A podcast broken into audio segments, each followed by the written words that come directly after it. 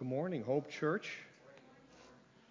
Elders, do you want me to pause a moment or continue with the message today? Or deacons? Continue, okay.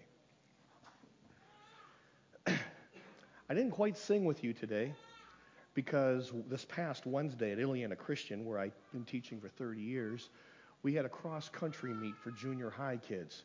And trying to keep 160 junior high kids and parents and grandparents from getting on the course, well, my throat kind of left me for a couple days.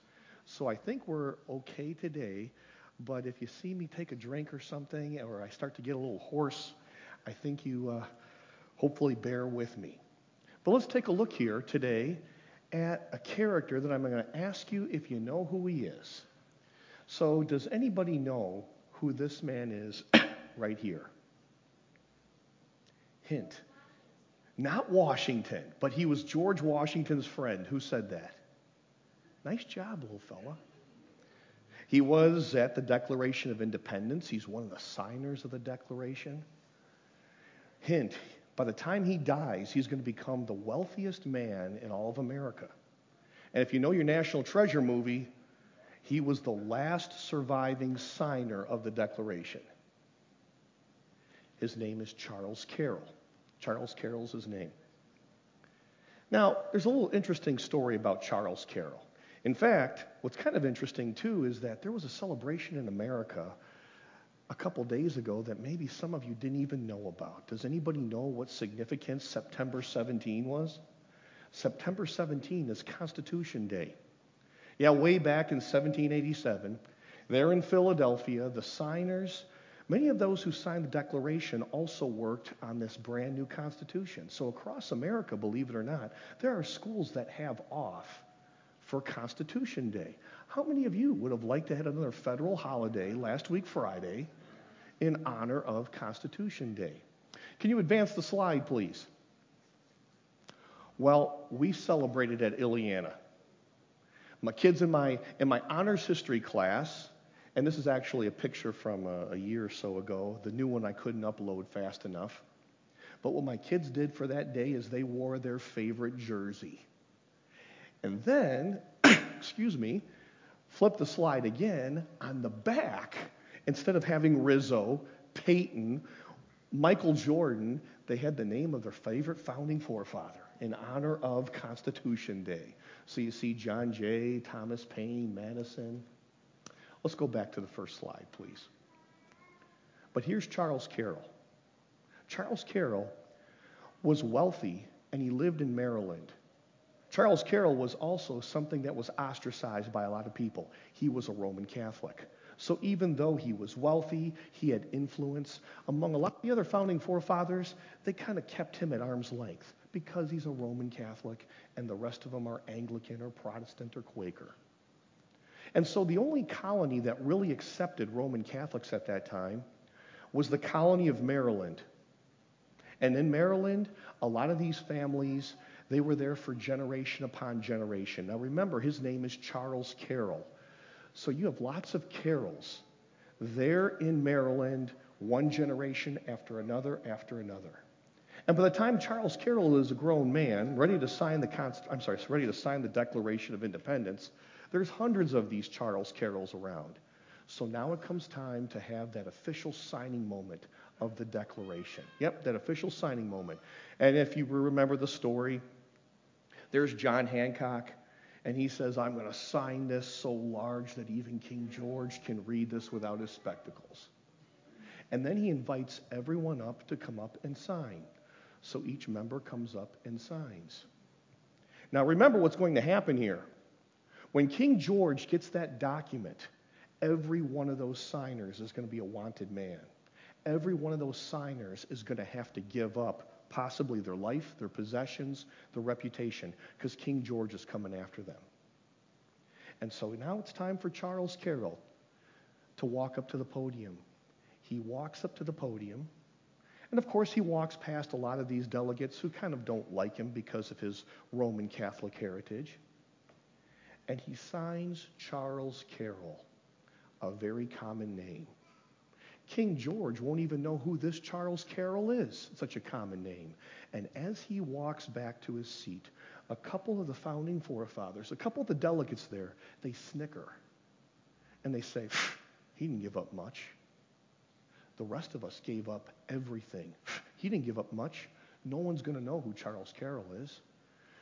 And with that, Charles Carroll reapproaches the podium, asks John Hancock for the quill, and he writes underneath it, Charles Carroll of Carrollton.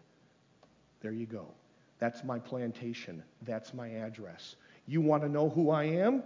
You want to know where to find me? I just gave you my address, King George. You guys over there didn't think I gave up a whole lot?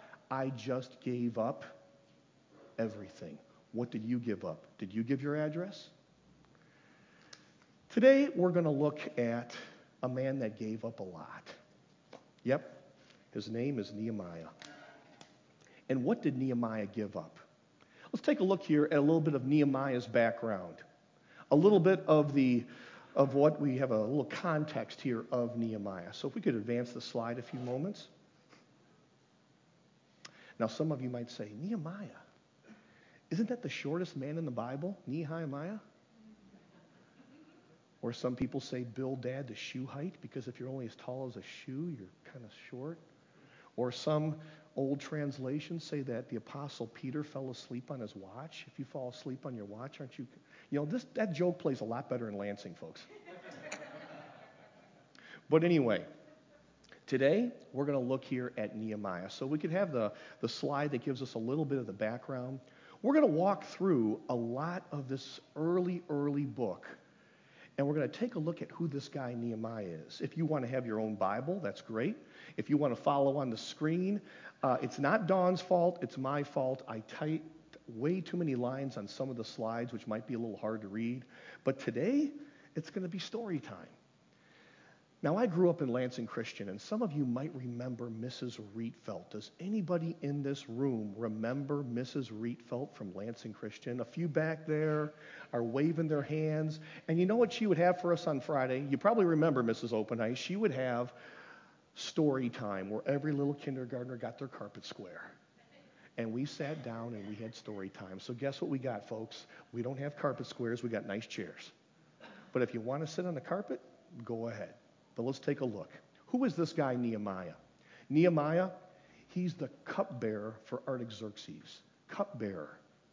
Special privilege. You are the one that gives the king his most cherished drink. You are the one who's part of the king's inner circle. If we think about like a best man at a wedding, you're the best man. Or if you want to think of governmental terms, you are probably the chief of staff. So Nehemiah holds a very, very high position. He's a civil engineer, he's an administrator, he's a defense coordinator, he's a diplomat, he's a statesman. This man has a skill set. Yet in this story, nobody's impressed with his skill set. You got to deliver. You got to show me what you have and build trust. So, as we begin reading the story here, the words of Nehemiah, chapter 1. The words of Nehemiah, son of Hachaliah, in the month of Kislev, in the 20th year while I was in the citadel in Susa. Where is Susa? Modern day Iraq. Hanani, one of my brothers, came from Judah with some other men. I questioned them about the Jewish remnant that had survived the exile and also about Jerusalem. Hey, how are things going out back home? You know, a lot of us got brought out here to the Babylon area. What's going on back home? I'm really concerned about this. They said to me, Those who survived the exile are back in the province and are in great trouble and disgrace. The wall of Jerusalem is broken down, and its gates have been burned with fire. Think about this. This is a slap in the face to Almighty God. That's right. Back in those times, many provinces, cities, they had their own God. And the strength of your God was oftentimes reflected in the strength of the walls of the city. How well does your God protect you? Well, guess what? The nations around are looking and saying, those are former Israelites who went off, and some of them are back. They live in Jerusalem. Their God has no power. Their God has no strength. He doesn't take care of them. And think about if you're a man. If you're a man living in Jerusalem right now and you have no way to defend your family, your wives are sometimes being taken, Your children are being raped, maybe sold into slavery. This is a disgrace. As a, as a father, you can't even protect your family. And when Nehemiah hears this, he's cut to the heart. Verse 4 When I heard these things, I sat down and wept. For some days I mourned and fasted and prayed before the God of heaven. And then I said, Lord, the God of heaven, the great and awesome God who keeps his covenant of love with those who love him and keep his commandments. The chapter goes on to continue where Nehemiah keeps praying, giving God praises. And in those praises, he says, I know, God, you're not going to let your people down. Somehow I know there's a, a Messiah coming. Somehow I know you're going to play this whole, this whole scenario out. I just don't know how. Think about going to a garage sale. And some of you, when you go to a garage sale, you kind of look at what you want, and there are puzzles. And if you ever want to buy a puzzle from a garage sale, you always want to know are all the pieces there? I like the picture, but are all the pieces there? It's not what we have here. What we have here is a puzzle, and we don't know what the picture looks like. And God is guaranteeing all the puzzle pieces are there. Trust me, all the puzzle pieces are there. And Nehemiah, you got to figure out how you're going to fit into this plan. So we jump ahead to verse 10. and he says, Don't forget these people. God, they are your servants and your people, whom you redeemed by your great strength and your mighty hand. You gave them a promise, God. How's it going to play out? And that's when now Nehemiah is cut to the heart and he realizes he has to do something. He's been away way too long. And so he's going to approach King Artaxerxes. And when he approaches King Artaxerxes, you better have a happy face on. Because the king doesn't want any downers in his presence, but Nehemiah can't hide what's in his heart. So now we move into chapter 2. Chapter 2, verse 1. In the month of Nisan, in the 20th year of King Artaxerxes, when wine was brought before him, I took the wine. I gave it to the king. I had not been sad in his presence before. So the king asked me, Why does your face look so sad when you're not ill? This can be nothing but sadness of the heart. And I was very much afraid. That's right. You don't bring you don't bring some kind of melancholy, sad face in front of the king. You don't do that. But I said to the king, May the king live forever. Why should my face not look sad when the city of my ancestors are buried lies in ruins and its gates have been destroyed by fire? King Artaxerxes, the identity of my whole people is gone. It's gone. Think about here in America when people have special festivals and maybe on you know St. Patty's Day, people who are Irish they want to somehow uphold their Irish heritage. You know, there's Pierogi Fest over in, in, in Whiting, if you've ever been to that. People love to somehow show honor to their heritage. And right now, Nehemiah says, our heritage is gone. We have no identity left. Verse 4 Then the king said to me, What is it you want? God is orchestrating a change here in King Artaxerxes' heart. And Nehemiah, you know the old quote go big or go home. Go big or go home. So for the next few verses, it's kind of interesting because when you read this, and hopefully you read this this week, Nehemiah starts giving grocery list after grocery list after grocery list. Give me letters so when I go back to the area of Palestine, no one's going to harass us. That they know that you are speaking to me, and that when I have your signature, it's as if you are speaking, King Artaxerxes. Give me this, give me this, give me this, give me this. And then, go big or go home, we advance now to verse 8. And, King, I want you to pay for it all. That's right. I want you to pay for the rebuilding of Jerusalem. Chapter 2, verse 8. And may I have a letter to Asaph, keeper of the royal forest so he'll give me timber to make beams for the gates of the citadel, by the temple, and for the city wall, and for the residence I will occupy. And because the gracious hand of my God was on me, the king granted my requests. Think about that. God now is orchestrating this. Everything that Nehemiah wants is there in front of him. So now Nehemiah goes back to Jerusalem. And you know what's going to happen when he goes back to Jerusalem? There's going to be people there that are going to say to him, Where have you been lately? Yeah, you're second in command. Where you been? Or there's people living there already that say, Thank you for showing up. I mean, think about this. Nehemiah has to build trust.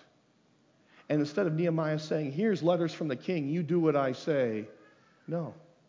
He's going to take some personal time of reflection. And at night, he's going to do a little assessment. At night, he's going to go throughout Jerusalem with nobody watching, no fanfare, and he's going to check out all the areas of the wall that are in ruins. Every area that needs to be fixed. Let's make a little, little grocery list again here of what we need to do. And then he's going to reapproach the people.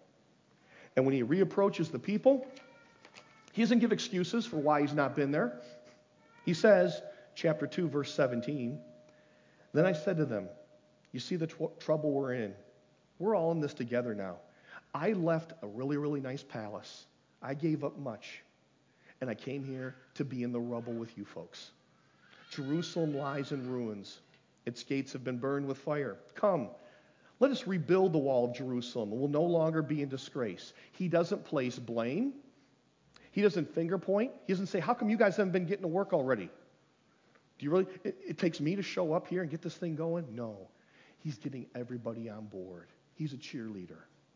He's a cheerleader to build this church. That's right. The walls, the people of Jerusalem, that entire remnant is nothing but God's Old Testament church. I also told them about the gracious hand of my God on me and what the king had said to me. They replied, Let's start rebuilding. So they began a good work. But when Sanballat, the Horonite, Tobiah, the Ammonite official, and Geshem, the Arab, heard about it, they mocked and ridiculed us. What is this you are doing? They asked. Are you rebelling against the king? Think back to those old westerns you've watched when a new sheriff comes into town. When a new sheriff comes into town, there's always a couple of these little gang leaders out there who have a little, a little band of their own kind of followers. Or think about that classic movie Hoosiers. When Gene Hackman comes in as the brand new coach, the coach who's been running the show doesn't want to leave. He doesn't want to give up what he's been doing. And these guys are saying, Yeah, who are you? Who are you, Nehemiah? And Nehemiah, in his graciousness, we're doing this. So either help us or get out of the way. I answer them saying, The God of heaven will give us success. We, his servants, will start rebuilding, but as for you, you have no share in Jerusalem or any claim or historic right to it. And then what happens for the next few verses, the next few chapters? You know what we read in the book of Nehemiah? We read about how everyone was pitching in. But here's what's interesting they were pitching in where they lived. That's right. It mentions, the Bible is very clear. It mentions this family built this, this section of the wall. This family built this section of the wall. This one built this family. They all built part of the wall where it was convenient. Okay? Think about that. They built it where it was convenient. So as we move on to chapter 4, verse 10. Meanwhile, the people in Judah said, The strength of the laborers is giving out, and there's so much rubble that we cannot rebuild the wall. I think we've all been there. I think we've all been there in a project. Maybe it's been a house project, maybe, maybe reconstructing a garage, re- remodeling, and you get all into it, and then finally you and your spouse say, You know what, let's just call in the contractor. We're tired. Maybe you thought, Oh, yeah, in retirement, I'm going to rebuild this car. This is great. And then after about three months into it, okay, I'm done. These people were gung ho, but now the work is getting hard. So when the work is getting hard, I want out. How many times do we do that, people of God?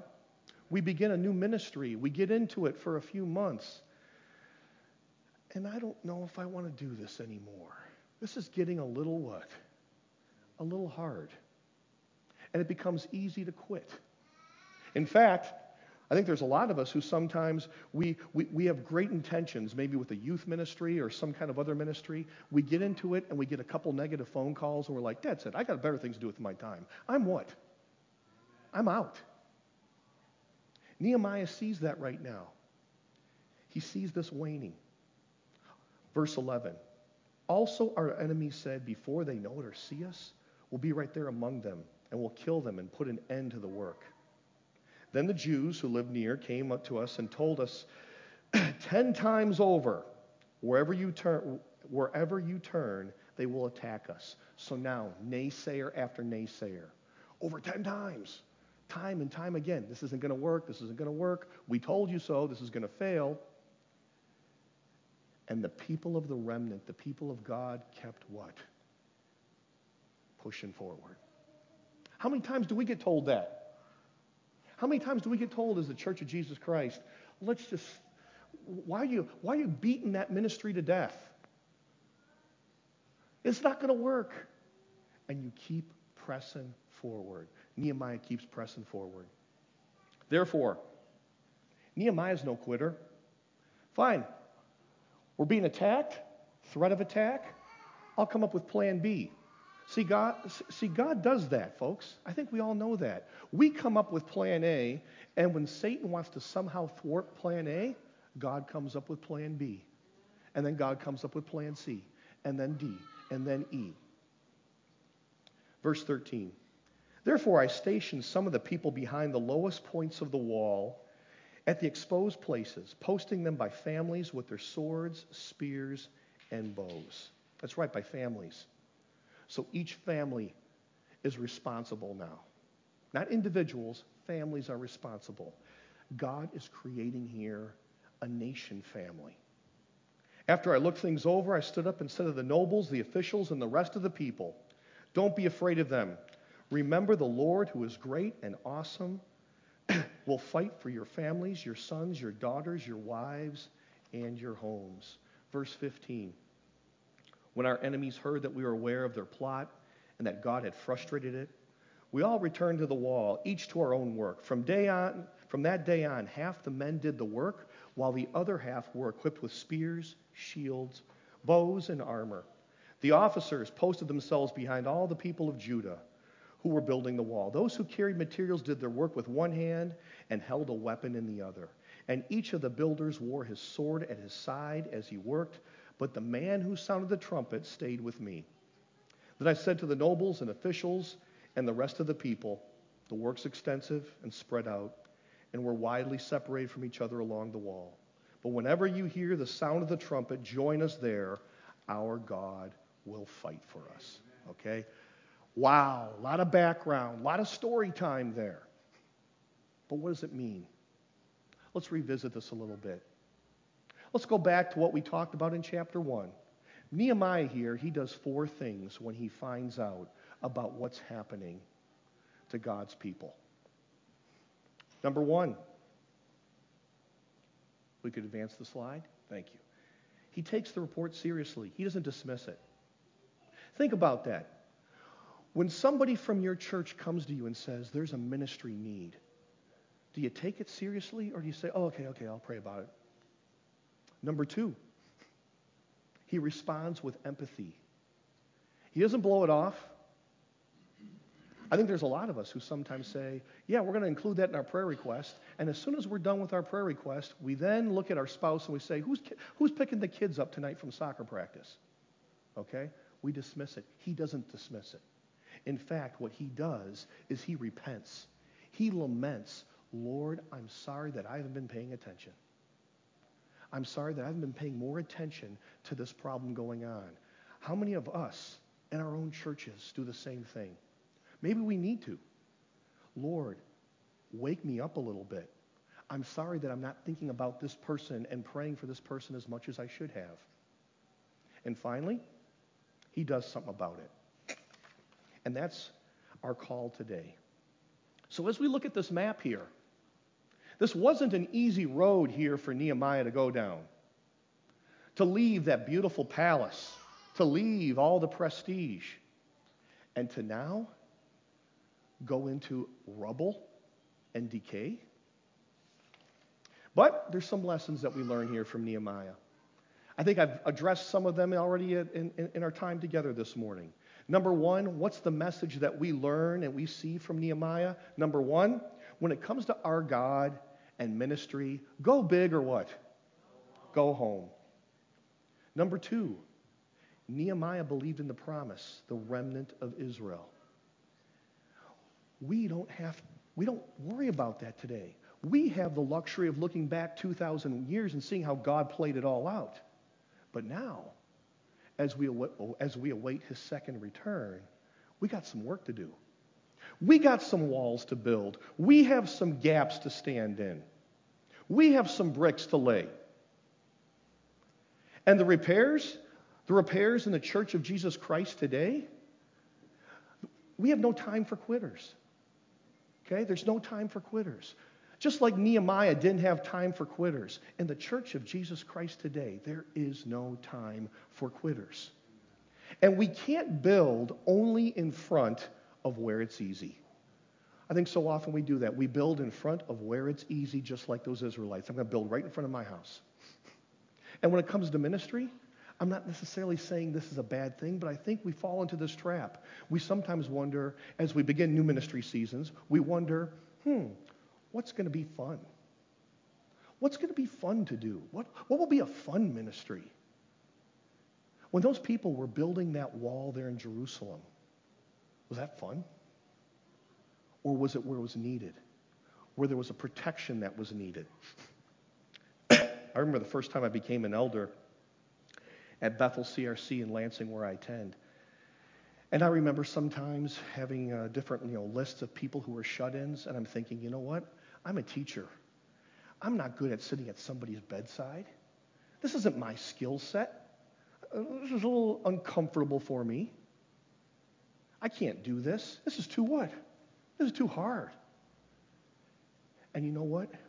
When you shut yourself off to the Holy Spirit, it will be hard. When you open up the Holy Spirit and you let Him in, you realize gifts and talents that you never had before. And you know what? Nehemiah had to bring that out of the people. He had to say, No, we can keep doing this. I know you started it and you're all gung ho and then you started to wane a little bit. We can keep pressing forward. And you know what? If it's too hard, we'll start building as families to inspire each other. If, if there's too much worry about being attacked, we're going to have people here to protect each other. If, there's a, if, if plan A wasn't working, we're coming up with plan B.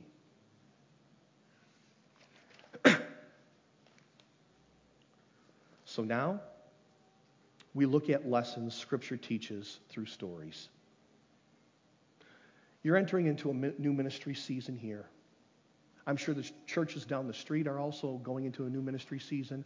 All across America, September is the new ministry season. And if this story was in Scripture here, just to give us stories, well, then you know what? God would have made his scripture this big. If it was just to give us narratives of what happens to the children of Israel, we'd have this much stuff. But no, we have this. Because this is written so that you may believe that Jesus is the Christ, the Son of God. This story is in Nehemiah for a purpose. And that purpose is to always remind us, living in 2021, that Christ's cross goes before us. And as his cross goes before us, we got some work to do. Ezekiel, he had prophesied about what could happen. I looked for a man among them who would build up the wall and stand before me in the gap on behalf of the land so I wouldn't have to destroy it. But I found no one. That's right. In the time of Ezekiel, God was looking for somebody to stand in the gap wasn't there. And Nehemiah comes back, and Nehemiah says, Your God's going to restore you, and he's going to give you people to stand in the gap. When it comes to our new ministry season, number three, please, we can't make excuses. We can't say, It's not in my skill set. That's not my spiritual gift. And please, people of God, never ever use prayer as a pawn. What is that, Tom? You want me to consider being in part of this ministry? You know what? I'm going to go back. I'm going to pray about it. And then you come back to that person. I think we've all done this. You know? I prayed about it. It's not for me. So now that just tells that person there, since I prayed, you better what? You better back off now because I prayed about it. And please, please don't get me wrong. Not to say that prayer doesn't influence us, doesn't motivate us. It does. But sometimes I think we have used prayer as a cop out, saying, I've prayed about it. That's not in my skill set. I don't want to do it. Now you have to back off.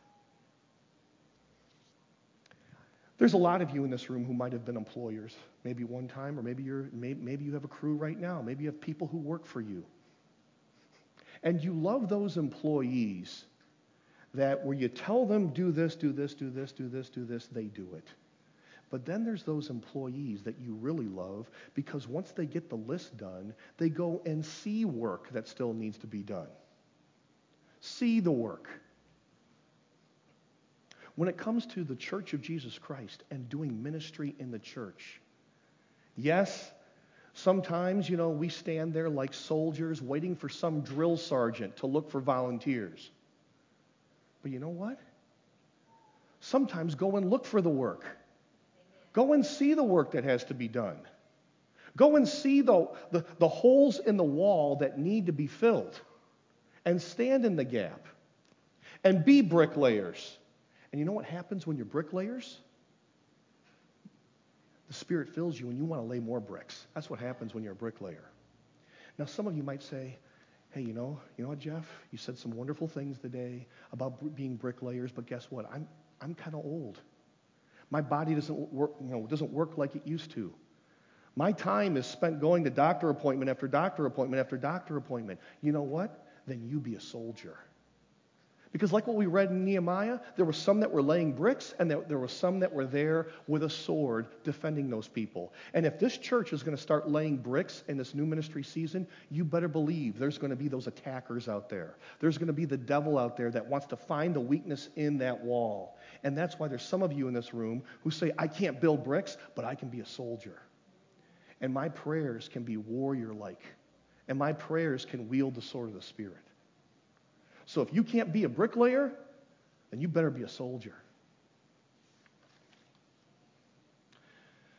The great thing about what we see here in being a part of the ministry of Jesus Christ is what we see in the end of the book of Revelation. The final impact is we know the end game. We know the end game. But we also know that God will give us success. Just as Nehemiah said, our God will give us success. Our God expects us to do some work. I was uh, got a confession. I'm older than 50, so I play with the Facebook. The Facebook. Some of you young kids are like, well, yeah, Facebook's for old people. Yeah, yeah. And it was interesting because I saw about two weeks ago, I saw somebody I know pretty well she, was, she had written a very, very powerful statement. I'm sure you've seen some of these kind of statements where she is incredibly worried about her teenage children and the lives that they're growing up in right now. What does the future have for my child right now? What's it going to be like 30 years from now for my child? Well, let me tell you something, folks. I've studied history a long time, and I can tell you that every generation – since the beginning of, of Jesus' ministry, every generation since then has said, we must be living in the end times. And every generation, as God has protected his remnant, every generation from 2,000 years ago till now, God has fitted for a very unique purpose. He's given people talent and he's been given people skill sets to do his work. And for those kids, those high school kids that I see every day, they're growing up in a time right now that's a very unique time because God is preparing them now. They were born into this era not out of fear, but because God has a plan and He's preparing them with a unique skill set right now to build bricks and to be soldiers. So if you believe in God's sovereignty, you better believe that there should be no fear about our kids living in today's age and what will come 20, 30 years down the road. Like Nehemiah was built, was that remnant was unique for that time. This remnant is unique for our time as well. The Christian Reformed Church has wonderful doctrines, wonderful pieces that we hold dear to from the Heidelberg Catechism, the Belgic Confession.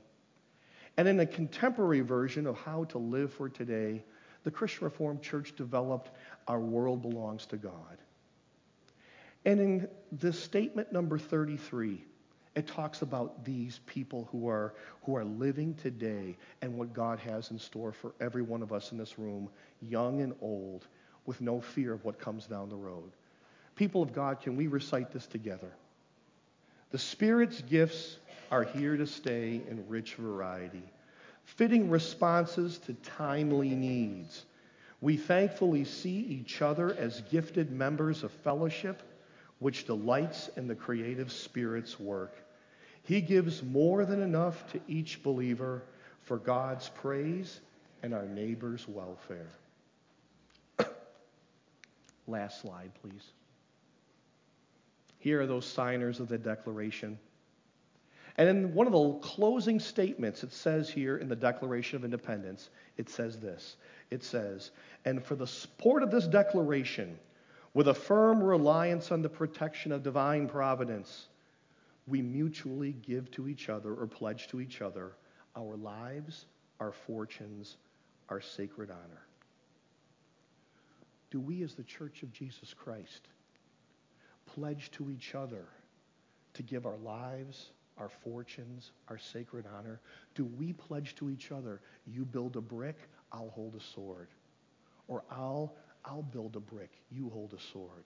I'll stand in the gap. Because there will come a time in which the God of all grace looks at us, young and old, and we pray that he says to us, Well done, good and faithful servant. You gave up much. You gave up much. I'd invite the praise team to come forward. We are going to look at going forward here, not with a prayer, but with a song that should be sung as a prayer. A song that should be sung as a prayer while we build bricks and we stand in the gap. Please, let's stand.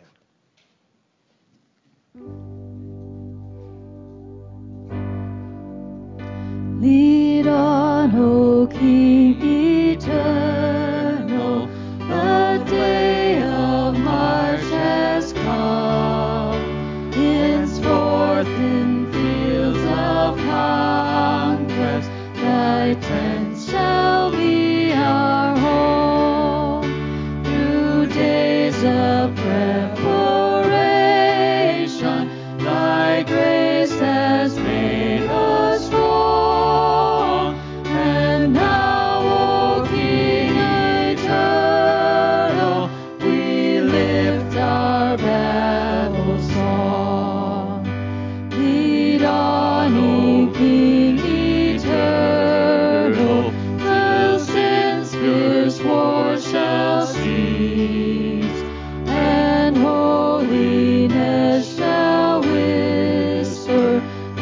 sweet.